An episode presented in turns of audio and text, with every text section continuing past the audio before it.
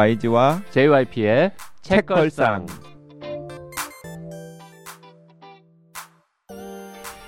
책에 관한 걸쭉하고 상큼한 이야기. YG와 JYP의 책걸상이 찾아왔습니다. YG 강량구입니다. JYP 박재영입니다. HB 김원비입니다. 박평 박혜진입니다. 자, 이 오늘 지금 녹음하는 날 오후에 저희 회사로 어, 여행 준비의 기술 오디오북이 도착을 했습니다. 아, 그 박평님 혹시 관심 있으세요? 없습니다. 박평님 오시기 전에 음. 혼비 YG 두 분한테 똑같은 얘기를 했거든요. 이두 분은 그래도 조금 조금 착해가지고 음. 한 박자 쉰 다음에 어, 관심 있어요라고 얘기했는데 아, 아니, 근데 그러니까, YG 박평님은 관심 없습니다. 바로 그러니까 이게 관심이 있다라는 건 뭐냐면 아, 들어볼 생각은 전혀 없다. 그리고 나 굳이 안 줘도 된다. 음. 근데 관심은 있다. 아 하지만 하지만 그냥 이렇게 아 나왔냐. 우리 펀딩 그 후원자들한테 보낼 선물이기 때문에 주력 상품이기 때문에 아, 어, 주력은 아니고 나왔냐 하여튼, 음. 뭐 이런 이런 음. 정도의 그래서 하여튼 두 거죠. 분은 관심 있다라고 얘기했어요. 근데 김원비는 관심 있다라고 얘기하고 그냥 거기에서 묘한 표정만 짓고 가만히 있었걸라. YG는 관심 있어요라고 딱 말한 다음에 듣진 않을 거예요라고 얘기했어요. 그러니까. 혹시 기대할까 봐서 전 들을 거예요. 네. 저도 어떤 다양성을 위해서 이렇게 대답한 거예요. 제가 왜 관심 없겠어요. 저희가 무슨 무슨 대답했는지 몰랐잖아요. 몰랐잖아. 이제 알았잖아요. 착한 사람들이니까 다 대답을 했겠죠. 어떻게 도착을 한 거예요? 이게 뭐 어디 담겨서 오는 USB 거예요? USB USB에 담겨서 오늘 USB 도착한 실물 거예요? USB로 이렇게 이제 복제가 안 되도록 락을 걸어서 어, 뭔가 이렇게 그래서 시간이 오래 걸린 거예요. 뭔가 아. 어떤 상자에 이렇게 아, 상자는 싹 아니고 그냥 뭐 USB만 달라? 그냥 USB 아니 뭐 그 JYP 사진이라도 이렇게 그러니까. 넣어가지고 이렇게 그러니까. 제작비가 많이 들어요. 아니 제작비만 조금 들면 하고 싶었죠. 아니 그 뭐, 원하겠어 그거를 목소리 듣는 것만으로도 충분히 힘드실 텐데 뭐 사진까지 아니 그래서 그 사진은 과학의 품격 같은 데나 이렇게 크게 들어가는 거지 제가 그 여- 연말에 연말에 그 한 애청자 선생님 학교에 가서 강연을 한 적이 있는데 이제 가서 보니까 애청자시더라고요. 음. 그러면서 이제 그분이 약간 귀여운 불평을 하셨어요. 근데 펀딩 상품으로 음. JYP 육성 오디오북은 이게 뭐냐? 왜요? 지금 듣고 계시는 JYP 팬들 지금 화났어요. 아니 드릴 게 마땅히 없어가지고 뭐라도 하나 만든 거 아니야 그냥 YG가 좋은 책 하나 쓰지 그랬어 그러면 아니 그러니까 고생한 건 내가 너무 잘 알기 때문에 네. 뭐더 이상 디스를 하지 않을 텐데 뭐 그런 반응도 있었다. 아, 네. 음. 그 런닝 타임이 한 8시간 음. 네. 조금 넘게 나오는 네. 것 같은데 그거 녹음을 네. 한 10시간 만에 끝냈대 진짜 빨리 하셨나요? 그러니까. 근데 저 진짜 주실 거죠 가실 때. 네 오늘 녹음 끝나고 네. 네. 네.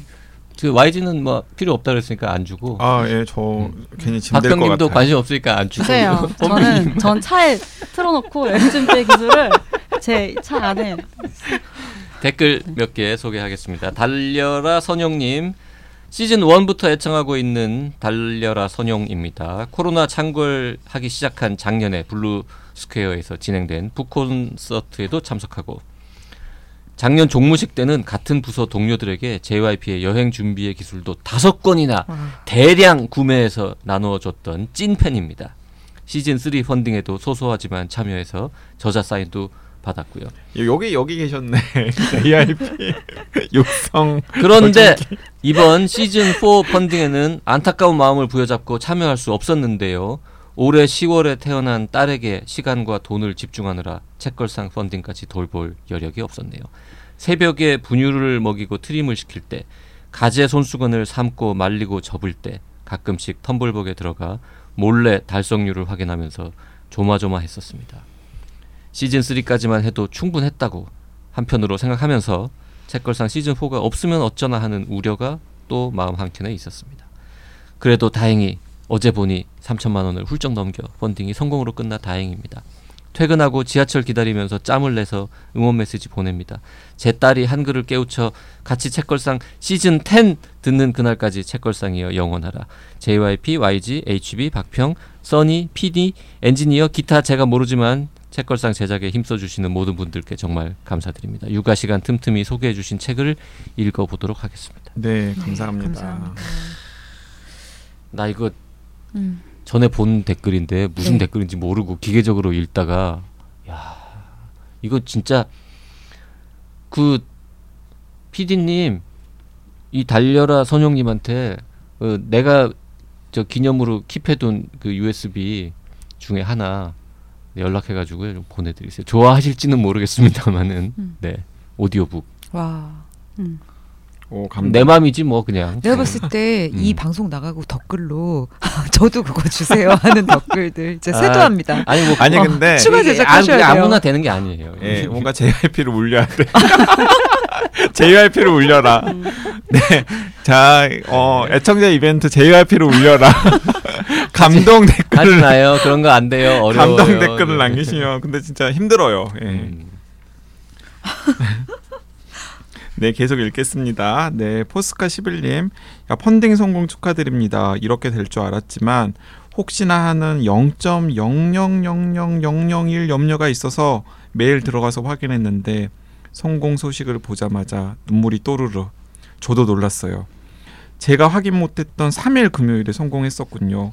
뒷북 치는 것 같지만 그래도 너무 기쁘고 좋아서 축하 인사 남깁니다. 저도 큰 소리 치며 장담하고 있었지만 내심 걱정을 좀 하고 있었나 봐요. 이제 발 뻗고 편하게 쉬세요. 음. YG 몸무게는 좀 늘었나요? 중년에 살 빠지는 거 그냥 두지 마세요. 네 분 건강 잘 챙기시고 시즌 4에서 더 반갑게 만나요. 책걸상 천에 가자. 네, 그 YG는 3kg 빠진 거 아직 회복이 안 되고 네 회복 안 되고 더 있고 빠지진 않았죠. 네, 더 빠지진 그 않았습니다. 펀딩 하는 한 두 달 사이에 뭐 가령 한 8kg가 빠진다거나 그럼 병원 가봐야 되거든. 네 맞아요. 음, 3kg에서 멈춘 걸로. 네. 네. 혼비님이나 박평님은 혹시 펀딩 기간에 뭐 체중이 줄거나 이런 일은 없었습니까? 아, 잠을 잘 못 잤어요. 줄었으면 참 좋았을 텐데. 표현만 하고. 조마조마하고. 네. 민고, 망고 민고님 다정 소감 방송 너무 재미있어서 같이 웃으면서 들었습니다.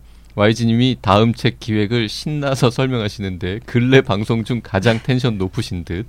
박태하 작가님 실물은 북토크 때 한 번 본 게 전부이지만 YG님 말씀하시는 양조위 느낌 뭔지 뭐 알 것 같기도 네 합니다. 크크크. 네, 내년에도 만나요. 메리 크리스마스. 아 정말 이것 때문에 YG님 왜 그러셨어요? 아니 왜요 진짜 그리고 많은 분들이 또 아무리 좀 많은 아니 많은 분들이 동의를 하셨어요. 느낌 있다. 뭔지 알겠다. 이런 분들 의외로 많으셨어요. 아니 독주가 카페에 접속님이 양조위의 어떤 사진을 딱 가지고 와서 이렇게 댓글을 다셨거든요. YG님이 무슨 말 하는지 뭐 알긴 알겠네요라고. 네. 네. 커피 조아님이 지금은 2021년 12월 3년 전 방송을 들으니 마치 타임머신을 타고 그때로 돌아간 듯합니다. 하나하나 소개하셨던 책 얘기며 에피소드 얘기, 게스트의 목록을 들으니 각 회차 내용들이 새록새록 떠오르네요. 놀란 건 그때나 지금이나 두 분의 스타일과 케미가 같다는 것. 그래서 저희가 믿고 좋아하는 것 같아요. 박평님 덕분에 두 호스트분과 청취자들의 한국 소설 사랑이 점점 커지는 것 같네요. 다시 골라 듣기 너무 재미있고 시즌 4까지 방송 회차가 차곡차곡 쌓여 다시 들을 방송이 늘어가는 것도 너무 좋습니다. 음. 네 맞습니다. 사실 박평 덕분에 한국 음, 소설에 맞아요. 관심을 음. 가지게 된 거죠. 그렇죠. 저희가 한 2, 3주, 3주 정도 방송 쉬는 동안에 네. 아, 옛날 거 다시 들으시는 분들 음. 네, 꽤 계신 음, 것 음. 같더라고요. 아니, 근데 여기 놀란 건 그때나 지금이나 두 분의 케미가 같다고 하는데 철이 안 들었다는 거죠. 아니 보통 요 정도 오래 방송하면 이제 점점 찰떡 궁합이 돼간다거나 뭔가 이렇게 케미가 깊어진다거나 약간 그런데 아 발전이 없다 이런 거군요. 그두분 케미가 그대로라는 게 너무 웃기네요. 아, 그런 부정적인 댓글이었던 아니, 부정적인 건 절대 아니고. 기본적으로 항상 거리를 둡니다. 참 보기가 좋아요. 정말 매번 올 때마다 느끼는 건데 저도 이 커피 조아님의 댓글을 느껴요. 올 때마다. 그렇죠. 아이 그 한결같이 거리감을 그치. 유지하는 저 그것이 이 시즌 4의 비결이 아닐까. 그리고 약간 서로 우- 질척거리지 않고. 그리고 약간 우리도 JYP YG님이랑 요 정도 관계로 오래 갈 것 같지 않아요? 맞아요. 더 친해지지 않아요? 맞아요. 음. 네. 이 자리에서 녹음하고 해산. 여기서 모이고 여기서. 일로 만난 사이. 일로 만난 사이. 네, 좋은가봄님. 아, 저는 2017년 상반기 결산 듣고 있습니다. 방송 들으며 사놓고 읽은 책과 못 읽은 책, 읽고도 기억을 못하는 책 사이에서 이걸 다 어떻게 정리를 할까 생각하는 중이고요. 예전 방송들도 너무 좋습니다. 네, 방살롱 마담님은 존 르카레 편 들으시고 월요일인데 허전해서 다시 듣게 하고 있습니다. 몇 번 들었는데도 왜 이렇게 재밌나요? 책은 펼쳐두고 수다 듣기로 아쉬움 달래고 있습니다. 1월 3일 너무 기다려지네요. 날 너무 춥습니다. 감기 조심하세요.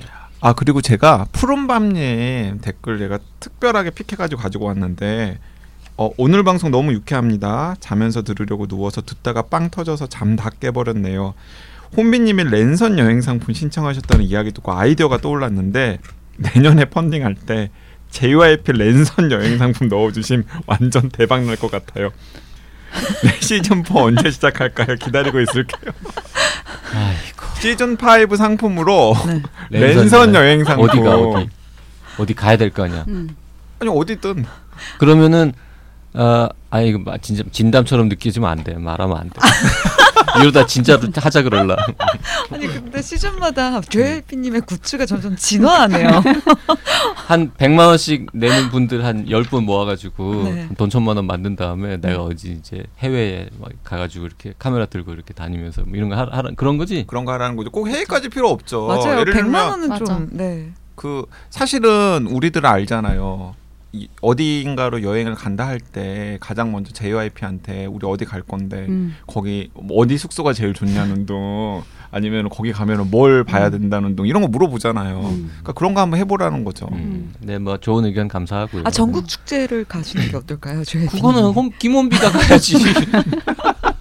아 김원비 좋은데 아니 아니야. 좋다. 괜히 홈비와 아닙니다. 태아가 아닙니다. 오빠 직접 어, 보는 자. 아니, 지난번에 받는 단어제. 가서 그 무슨 군뱅인지 뭐 그거 먹는 거 이런 거 라이브 라방 오, 너무 좋은데. 좋은데 아, 최고 최고 아닙니다. 최고. 아니 많은 팬들이 JYP님을 보고 싶지 저를 보고 싶진 않아요. 아니야. 아니에요. 아니에요. 아, 정말 박평님 김원비가 벌레 먹는 거를 훨씬 보고 싶어. 아니 그리고 큰 작가 김원비가 그렇게 망가져주면 그럼 그럼 어. 그 비싸게 팔 수 있겠다. 확장성. 음. 한번 한 박평님 되게 신나시네요. 지금 박평님 활짝 왜냐하면 푸드파이터가 나가서 우승 못 하셨잖아요. 네. 너무 마음 아팠었거든요. 다시 한번 재도전했으면 좋겠는데. 그 지, 지난 시간에 소개한 그 EBS 다큐멘터리 PD님 네. 그분 그 뭐였지 이름이 김현우 작가님. 김현우 PD님한테 연락 좀 그분 해봐봐. 이름이 뭐였지? 김현우 작가님. 김원비를 데리고 아니, 김현우 street food 그 김현우 작가님이 이렇게 시즌. 푸대접을 당하실 분이 아닌데 그그 EBS PD 이름이 뭐였지? 두 분 감성이 잘 맞지 않아서. 아, 김현우 PD님 죄송합니다. 제가 저 사람 이름을 잘 기억을 네, 못해가지고 감성 잘 안 맞을 것 같아요. 네. 네. 네, 하여튼 저 김원비를 데리고 전국 축제를 다니면서 street food를 먹는 네. 이런 거 다큐멘터리 하면 재밌을 것 같은데. 야후 땡땡땡님. 짐작은 하고 있었지만 즐거워서 한다는 YC님 말씀 들으니 방송에 더 애정이 생기네요. 좋은 책 소개하려고 애쓰시는 것 잘 알고 있어요. 솔직히 두 분 pick이 별로일 때도 있지만 어, 2030 세대 관련 책들은 대부분 실망스러웠어요. 유익한 책들 많이 소개해 주셔서 정말 감사하게 생각한답니다.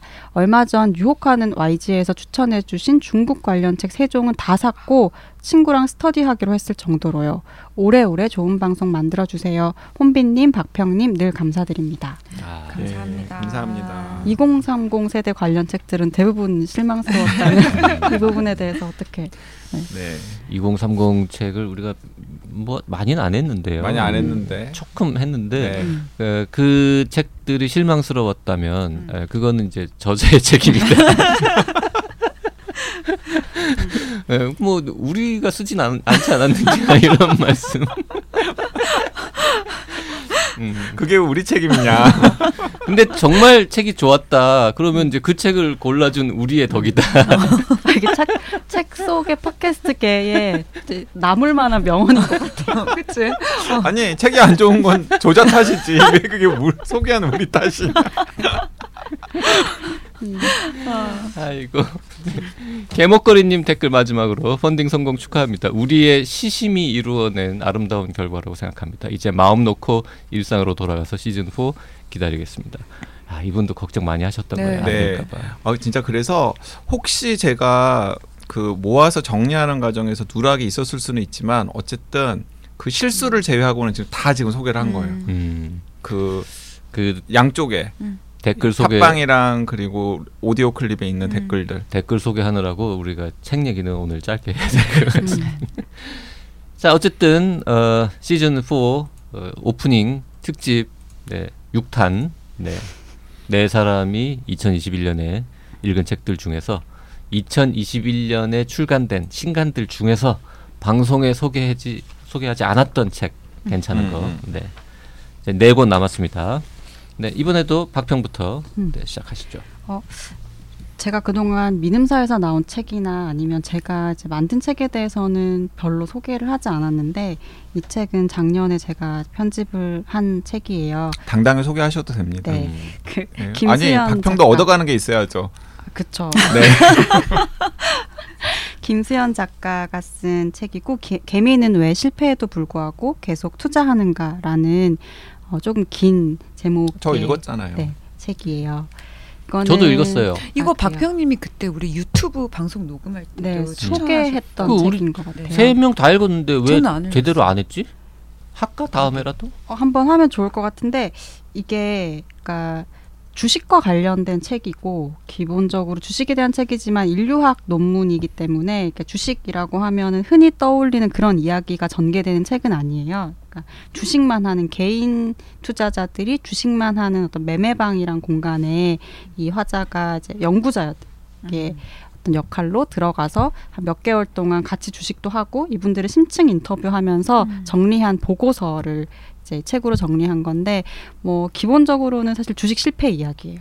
주식에 대한 온갖 성공 판타지들로 가득 찬 이 그 주식 관련된 책 시장에서 거의 뭐 유일하다고 말을 해도 될지는 모르겠지만 어떻게 하면 주식은 실패하는지 음. 어, 주식에 실패하는 사람들의 공통된 심리 구조에 어떤 것들이 있는지 이런 걸 정리한 책이라고 할 수 있고 어 그러니까 그 민족지 연구가 대부분 그런 것처럼 그러니까 있는 현장에서의 말을 그대로 다 받아 적는 방식인 거잖아요. 그래서 주식 투자를 하는 사람들이 자신의 주식 실패에 대해서 어떻게 생각하고 있고 그 실패를 어떻게 해석하고 있는지가 더 핵심인 책이라고 할수 음. 있어서 어 뭐 한국 주로 50대, 60대 남성들의 주식 사 그러니까 개인적인 주식 사이기도 하고 대한민국에서 사실 IMF 이후로 주식 시장이 개인들에게 열리면서 이제 어떻게 변해 왔는지에 대한 한국의 또 대한민국 주식 사일 수도 있고 좀 그런 시대적인 이야기랑 개인 이야기가 좀 이렇게 교직을 하는 이야기고 그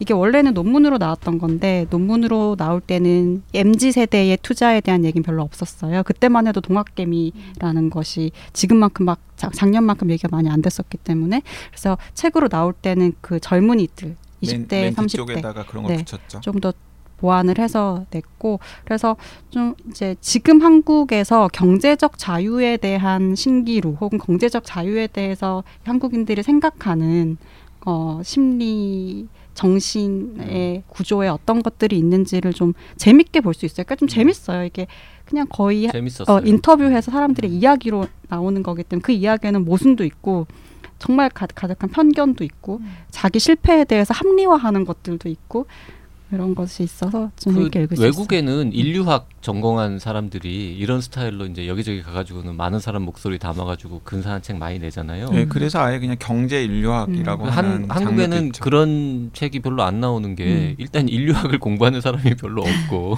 음. 누가 제 지인 중에 한 명이 그 인류학을 공부하고 싶다라고 고등학교 때 네. 예, 얘기를 했더니 부모님이 우리 집 돈 없다라고 음. 대답했다고. 음. 음. 이게 인류학은 뭔가 정말 먹고 사는데 아무 음, 걱정 없는 네. 사람들이나 하는 학문 이런 느낌이 약간 있으니까 음. 근데 하지만 요즘에 그 사회과학 중에서 사회과학 인문학 중에서 가장 핫한 분야 중에 하나가 인류학이잖아요. 근데 음. 되게 이제 클래식한 인류학보다는 되게 뭐 앞에 뭐가 붙죠. 네, 땡땡 네, 인류학 네. 계열들이 조금 뭐 뜨는 경제 인류학, 음. 뭐 의료 인류학, 음. 뭐 산업 인류학 등등등. 그 이 책은 석사 논문이에요. 네, 네, 석사 논문이에요. 게 박사 논문이 그 석사 논문이 이 논문이 나왔을 때 이미 화제가 되어가지고 음. 언론에 많이 등장을 했고 아마 박평도 그래서 네. 연락을 해가지고 연결이 음. 되었던 걸로 알고 있는데 그 그러면 직접 편집하신 책이니까 네. 저자에 대해서도 좀 아실 거 아닙니까? 어, 이 작가 되게 이력이 독특한 예, 이력이에요. 굉장히 특이해요. 그 학부는 불교학과 네. 예요. 그 불교학과를 공부하다가 교환학생으로 가서 거기서 이제 종교 인류학 수업을 듣고 인류학의 매력에 빠진 거예요. 그 돌아와서 이제 서울대학교 사회학과에 있는 인류학과로 진학을 한 거죠. 근데 그, 네, 마- 음. 마지막에 이제 보면은 현재 지금은 간호학과로 다시 편입을 해서 간호대로 편입을 해서 학부를? 네 학부를 다시 편입을 했어요. 그거는 왜 그랬대요? 나 그, 이, 그, 이거 궁금했어. 왜 그게 이제 돌봄 노동 혹은 그 어떤 돌 그 간호 인류학 그리고 아. 그쪽에도 관심이 있기도 하고 또 한편으로는 이제 그 생계 전문직. 전문직이기도 음. 하잖아요. 그러니까 어. 그런 쪽으로도 탐색을 했던 게 있는 것 의료 같고 인류학이라든지 뭐 이런 쪽으로 그쪽으로도 관심이. 있다고 하셨어요. 음, 그러니까 간호사로 일을 하면서 음. 어쨌든 인류학자로서의 학습이 그 훈련이 되어 있으니까 음. 그 현장에서 있었던 여러 가지 내용들을 습득을 해가지고 다시 박사학위 논문을 음. 쓰거나 혹은 음. 책을 낼 그렇죠. 가능성이 있을 수 음. 있죠. 되게 부럽네요. 네. 네. 이렇게 공부를 다채롭게 할 수 있다. 음. 근데 네. 시, 심지어 되게 젊어요. 그러니까. 젊어요. 1994년생이에요. 20대예요. 네. 그러니까 저기잖아요. 94년생이면은 그 K를 생각한다. 임명목 작가. 임명목 작가랑 동갑인 음. 거죠. 음. 그래서 이 책 나오고 나서 이제 기사들 나오고 할 때 mz 세대 저자들만 따로 이렇게 주목해서 막 기사가 나기도 하고 음. 그랬죠. 음. 뭐 저자께서 전혀 뭐 원하지는 않으시겠지만 음. 근데 혹시 시간 되시면 제가 밥이라도 한 끼 사드리고 싶네요. 음. 음. 왠지 헬스케어라는 또 이렇게 아니 공통점을 한번 모- 가지고 모시시면 어때요? 어, 나와서? 같이 아, 해도 그럼 좋을 것 같아요. 네. 음. 음. 아니, 저 사실 저도 저 책은 읽었어요. 왜냐하면은 우리 다 읽었는데 네, 다 읽었어요. 다 음. 읽었고 그리고 그래서 저는 저 책을 읽고 나서 그 주식을 시작했어요. 아니 우리 그 그 와서 소개를 했던 한국일보 이예미 기자한테 음. 그 저 책의 그 암호화폐 버전 음. 코인 버전의 책을 한번 음. 써봐라 mz 세대에 초점을 맞춰가지고 아. 라는 약간 기획 제안도 제가 한번 음. 했었죠. 음. 근데 이제 너무 바빠가지고 뭐 정신이 없어서 했는데 어쨌든 mz 세대의 뭐 부동산이라던가 주식이라던가 음. 코인이라던가 음. 이런 거에 대한 음. 생각을 좀 확장해 가지고 왜냐하면 저 책에는 mz 세대 부분은 뒤에 주식에 관련된 이야기만 한 챕터 짧게만 다뤄지고 있어 서좀 아쉽더라고요. 음. 근데 이분이 그 후속 작업을 하기에는 음. 좀 힘들 것 같아서 음. 이혜미 기자 같은 음. 또 새로운 mz 세대 저자가 그런 작업을 해보면 재밌겠다는 음. 생각이 들어서 한번 관심 있으면 해보라고 음. 제가 자, 권유도 박평- 하고 그랬죠. 박평 출판사에서 나온 그리고 박평이 직접 편집에 참여한 김수현의 개미는 왜 실패에도 불구하고 계속 투자하는가라는 책을 소개해드렸고요.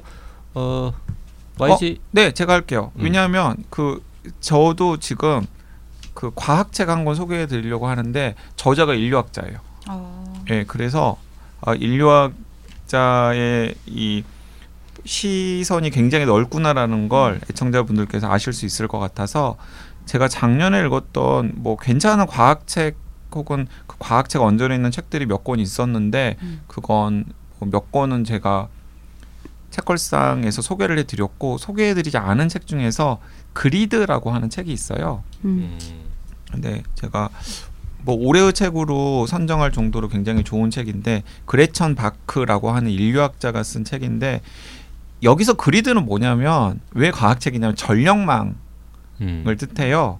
그러니까 그리드, 격자. 예, 음. 격자, 격자인데 이제 그 엔지니어들이나 기술 전문가들은 전력망을 그리드라고 하거든요. 그 진짜 뭐 송, 송배전망. 음. 네, 우리가 알고 있는 전력망인데 그런데 이 그레천 바크는 이 책에서 이 그리드를 좀 더 넓은 개념으로 사용을 해요. 그러니까 단순한 전선으로 연결돼서 전기가 오고 가는 그 전력망뿐만 아니라 그 전력망을 둘러싼 과학기술, 제도, 문화 같은 것들을 포괄하는 넓은 의미로 이 그리드를 사용을 합니다. 그래서 이 책은 약간 역사책 같아요. 음. 그러니까, 그러니까 주로 이제 미국에 초점이 맞춰져 있는데 지금 미국의 그리드가 어떤 과정을 통해서 오늘날의 모습이 만들어졌는지 음. 아, 그럼 에디슨 시절부터 나옵니까? 테슬라 뭐 이런 얘기? 어, 네 나옵니다. 아, 그런데 되게 그래서 약간 역사책 그리고 약간 루포르타주 같이 재밌어요. 또 인류학자니까 얼마나 그 약간 그러니까 인류학자 두, 이제 두 가지 버전이 있는데 하나는 참여 관찰을 할 수도 있고 또 다른 하나 이분은 인류학자의 시선으로 그 미국의 그리드 그러니까 미국의 전력망이 어떤 과정들을 통해서 오늘날의 꼴로 만들어졌는지 음. 를 이제 생생하게 이제 쫙 펼쳐서 보여주는 거죠.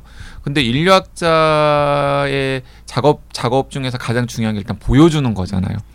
보여주고 거기에다가 이제 자신의 해석을 덧붙이는 건데 이분은 그 보여주는 것에 일단 치중을 한, 하는 거예요. 그리고 그 음. 이게 오늘날 지금 뭔가 좀 변화하고 있잖아요. 음. 기후 위기 이슈도 있고 에너지 전환 이슈도 있잖아요. 예전에 석탄이나 석유의 전력망을 온전하게 우존을 했는데 지금은 풍력이라던가 태양광이라던가 뭐 조력이라던가 굉장히 성격이 다른 에너지원으로 바뀌고 있잖아요. 그럼 바뀌는 과정에서 미국의 전력망이 지금 어떤 위기에 빠져 있고 어떤 방향으로 변해야 되는지가 이 책에 음. 나와 있고요. 근데 그 부분이 딱 우리나라에 적용이 되는 거예요. 그러니까 이 뒤에 이, 이 책을 이제 번역한 저자가 예를 들어 김성교 박사님을 비롯한 김선 김성교 박사 전현우 선생 같은 우리나라의 이제 에너지 문제에 대해서 관심을 가지고 있는 분들이 분 두 분이 이제 협업해 가지고 이 책을 번역했는데 번역도 굉장히 좋고 더 이제 재밌는 것은 뭐냐면 한국의 그리드 음. 로맨 뒤에다가 어 그러니까 이 옴기니 후기를 썼어요.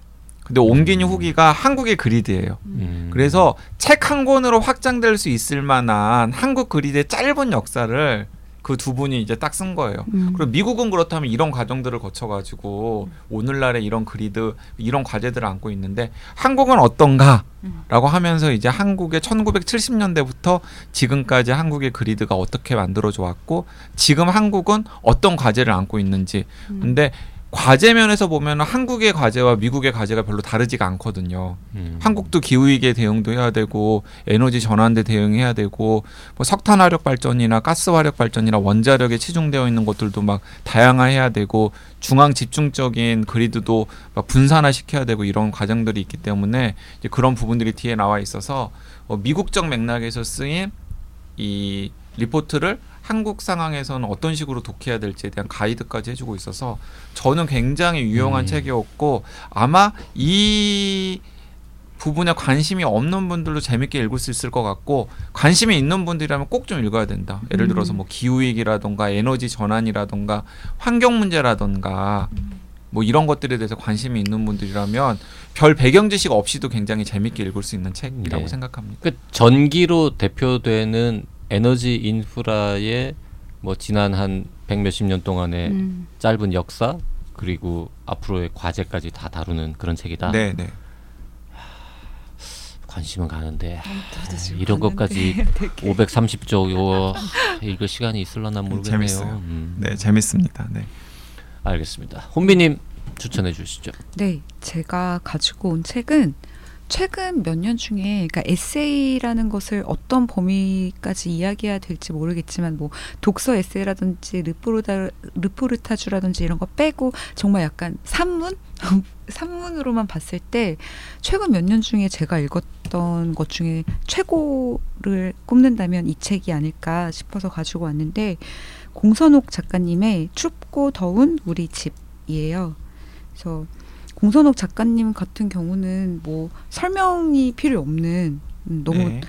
한국 문학계의 독보적인 그러니까 정말 공선옥 작가님만이 가지고 있는 그 약간 장르 약간 저는 공선옥은 좀 하나의 좀 독립된 장르가 아닐까라고 생각이 드는 약간 공선옥 작가님만의 그게 있는데 왜 지난번에 YG님이 요새 되게 트렌디한 에세이 어떤 경향을 이야기하면서 세 가지로 뭐 미문 그리고 과잉 수식 그리고 감성 감성 이야기를 했었는데 근데 공선옥 작가님이 이 세 가지들을 가지고 있지만 굉장히 결이 다른 에세이들을 늘 쓰시는 분이거든요.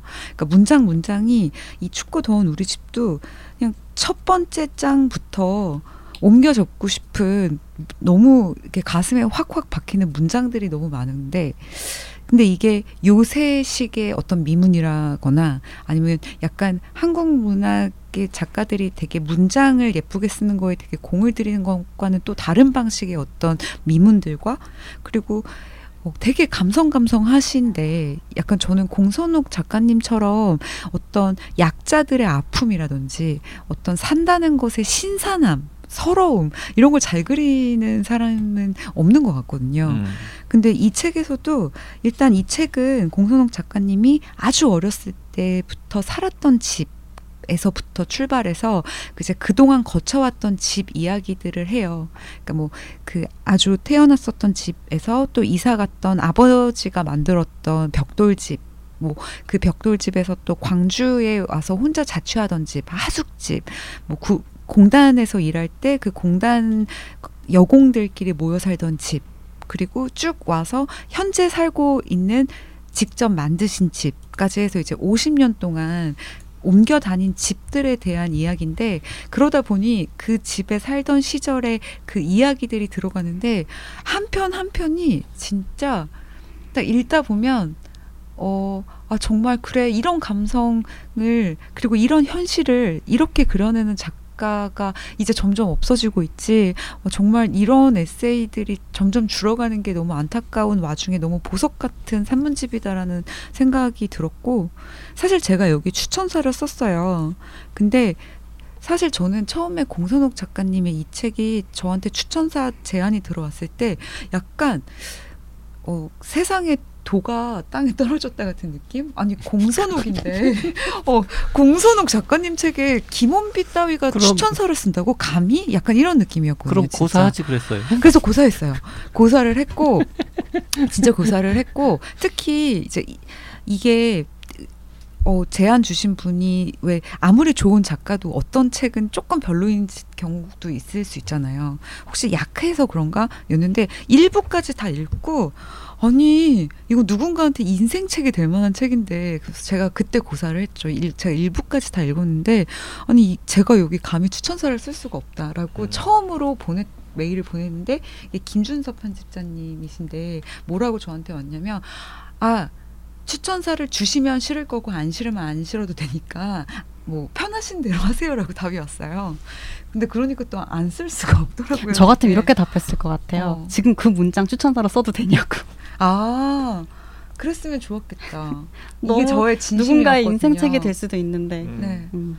그래서 이 책이 많이 읽혔으면 좋겠어요. 음. 특히 어, 저한테 있어서는 이 책을 읽고 되게 부끄러웠어요. 아 맞아 글이라는 게 이렇게 쓰는 건데 난 너무 지금 한 문장 두 문장을 너무 쉽게 쓰고 있는 게 아닐까부터 시작해서 이제 공선호 작가님의 그 약간 주된 정서가 항상 죄책감이 있으세요. 공선호 작가님은 이제 세상은 이런데 이렇게 약자들이 있고 신음하는 사람들이 있고 세- 이렇게 신선한데 내가 이렇게 편하게 살고 있는 것에 대해서 작가라는 사람이 그것에 대해서 더 그려내지 못하는 것에 대해서 굉장히 이제 반성을 하시는 게 이제 은은히 있는데 어 나는 정말 저렇게 한 번이라도 뭔가를 무겁게 어 생각하면서 글을 쓴 적이 있나 같은 걸 되게 되돌아보게 됐고 그래서 저한테는 여러모로 너무 좋았던 책이었습니다. 네. 음.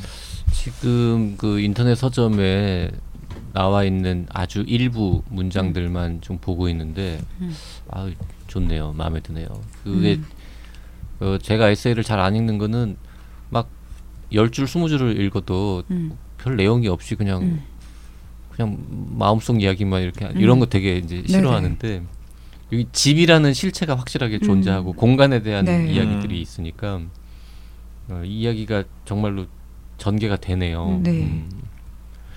이거는 연재된 거는 아닌가 봐요. 근데. 열두 편의 산문을 이렇게 집이라는 테마를 가지고 그것도 음. 지난 한 50년간 살아온 네. 집에 관한 걸로 네. 처음부터 계획을 하고 지금 책 네, 내시려고 쓰신 것 같은데 네. 음 제가 어, 서른 살이라면 음. 이 책을 읽고 그렇게까지 음. 뭔가 뭉클하지 않을 수 있을 것 같은데 네. 이제 공선옥 작가보다 제가 좀 어리지만 하여튼 나이를 좀 먹었잖아요. 그래서 네. 저도 이제 여러 집에서 살아봤고 음. 집 내가 그동안 수십 년 동안 살아온 집들이라고 하면 여러 가지 이제 떠오르는 네. 정말 어디 옥탑방 반지 앞방부터 시작해가지고 이제 음. 많은 것들이 있기 때문에 음. 지금 읽으면 훨씬 뭔가 맞아요. 좀 공감할 수 있을 것 같은 네. 이런 음. 느낌 드네요. 맞아요. 음. 그러니까 이게 또 되게 여러 주거 형태들이 나오잖아요. 자취, 하숙, 그 여공들과 같이 살았던 집, 뭐 영구 임대 아파트부터 이제 자기가 지은 당신이 지으신 집까지 했을 때 여러 가지가 나오고 또브 로크 집이라는 표현, 그러니까 벽돌집인데 아버님이 만드신 벽돌집인데 되게 자꾸만 뭔가를 망하는 약간 그런 아버지 음, 얘기까지 음. 들어 있어서 음, 다 좋아하실 것 같아요. JYP님도 그렇고, 음. 네. 자 이제 제가 하면 되는 거죠. 어 이것도 이제 황금가지도 민음사 계열이죠. 맞아요. 아 나 이거 일부러 그런 건 아닌데 하다 보니 박평 출판사 거를 두 개나 가져왔는데 아니, 박평도 뭐 가져가는 게 있어야죠. 아니 그러니까 두 개가 박평 출판사 고 하나가 현대문학. 아. 상준 네. 상준곳. 아, 그렇네. 오, 뭐, 뭔가 이렇게 큰 그림 그린 것 같은. 음.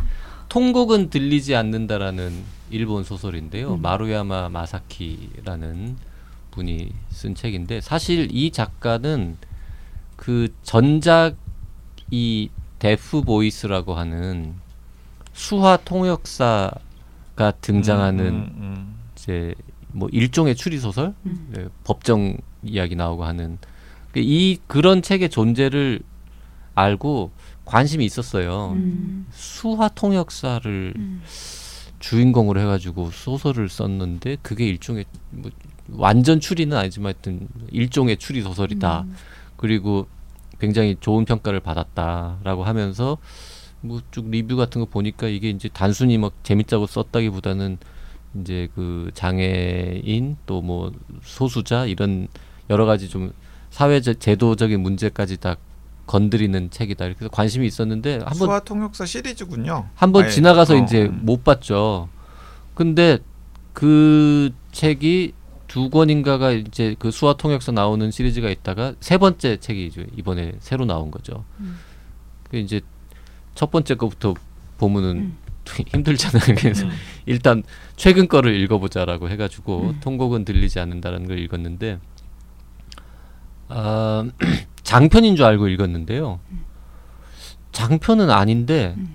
또 그렇다고 단, 단편은 절대 아니고 음.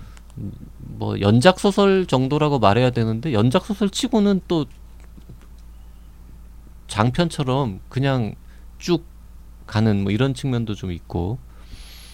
그래서 어 뭔가 이렇게 이 수화 통역이라는 특이한 소재를 가지고도 이렇게 시리즈물을 쓸 수 있다는 거 사실 자체가 놀라웠고 역시 이 이분은 주변에 제가 찾아봤는데 본인 가족 또 주변 친지 중에 아무도 이 농인이 없어요. 음. 오로지 취재해서 자기가 내가 이쪽으로 한번 해보리라라고 쓴 것 같더라고요. 그래서 재밌게 잘 봤습니다. 언제 기회가 되면은 다른 크루 분들한테도 음. 이런 소설도 가능하다. 음. 음. 어, 한번 읽어봐라라는 얘기를 하고 싶었는데 어, 뭐 어떻게 하다 보니까 일단 네 오늘 짧게 소개해드렸습니다. 뭐 기회 봐서 다음에 뭐 다른 분들도 또 끌린다고 좋다고 하시면은 네, 정식으로 길게 소개하는 기회를 네. 가져볼 수도 있겠습니다. 네. 오 되게 그 캐릭터가 음. 신선해서 음. 한번 읽어보고 싶네요. 네. 어, 저는 아예 몰랐거든요. 근데 왜 그런 책은 읽었다고 이야기를 안 해줘요? 그러니까. 우리가 그렇게 대화가 별로 그 어떤 책 읽을까요? 라고 할 때 그때 생각이 나야 돼요. 음. 아니면 항상 이렇게 축적해 놓고 있거나. 그치. 맞아요. 통곡은 들리지 않는다는 12월에 읽은 책이라서 음. 네, 우리가 별로 이렇게 계속해서 기회가- 음. 막 업데이트를 해줘야 되는데 그러지 않으니까 음. 뭐 대화가 없는 거죠. 기본적으로. 거리감의 단점도 있죠. 음. 장점도 있고. 영원히 변하지 않는 케미. 아이고 텐션이 이렇게 떨어져서요. 그러게. 저희가 오늘 뭐한 거의 3시간 가- 가까이 음, 네, 네. 녹음을 네. 했더니 기운이 없네요 이제 음. 왜냐하면 이게 두 분을 한꺼번에 모시고 하기가 쉽지가 않거든요. 그러니까요. 음. 아 참 그리고 이 대목에서 음, 두 분도 아마 이제 잘 모르고 계실 수도 있는데 우리 청취자분들께 에, 알려드릴 말씀이 있는데 에, 다음번에 다음번에는 아마 두 분이 따로따로 오시겠지만 네. 박평님이나 혼비님이 네. 오셨을 때는 네. 저희가 아, 라방을 아, 진행할 겁니다. 네네. 네. 아, 유튜브 생방송을 아까 지난번에 왜 넷이서 유튜브 했잖아요. 그렇게 이제 몇명 분들 몇몇 분들만 이제 그렇죠, 모시는 그렇죠. 네. 라방인 거죠. 네, 네. 그리고 후원자분들 어. 중에서 이제 그 상품. 분 중간 중간에 커뮤니케이션도 할 건데 네. 이 기본적으로는 그냥 일단 우리끼리 책 얘기는 할 거죠. 아 평소에 녹음하고 똑같이 하는 건데 그냥 카메라가 있고 그게 그분들은 보시는 거예요. 생방송으로 음. 누군가는 유튜브로 보고 네. 있는 거고 우리가 중간에 끊고 잠깐만 여기 다시 해야 돼 뭐 이런 얘기까지 네. 같이 이제 그러니까 들으 일종의 거죠. 어, 보이는 라디오 그쵸. 같은 보이는 네. 라디오. 네. 네. 알고 네. 계시라고요. 두 분도 알겠습니다. 지금 처음 들으시는 거죠? 네. 그래서 혼비님은 이제 얼굴 공개하는 거 싫어하시니까 네. 뭐 카메라를 혼비님 뒤에 놓든지 뒤로 돌아서 그리고 공교롭게도 그 다음 주가 지나고 네. 그 다음 주에 500회예요. 음, 와. 그래서 아 500회도 뭘 해야 되나? 음, 고민 음. 중입니다. 네. 네 고민 중입니다. 설날 무렵이든가요? 네, 설날 500회가 무렵이에요. 500회. 됩니다. 아이고 500회 정말 많이 했네요. 와. 내가 전원일기 얘기 괜히 해가지고 지난번. 자 오늘 방송 여기까지 하겠습니다. 다음번에 혼비님이나 박평님 왔을 때는 네 우리 후원자님들과 함께 라이브 방송까지 곁들여서 한번 해보겠습니다. 네 좀 더 높은 텐션으로. 네, 좀더 친한 척하면서. 다음 시간에 다시 오겠습니다. 고맙습니다. 네, 감사합니다.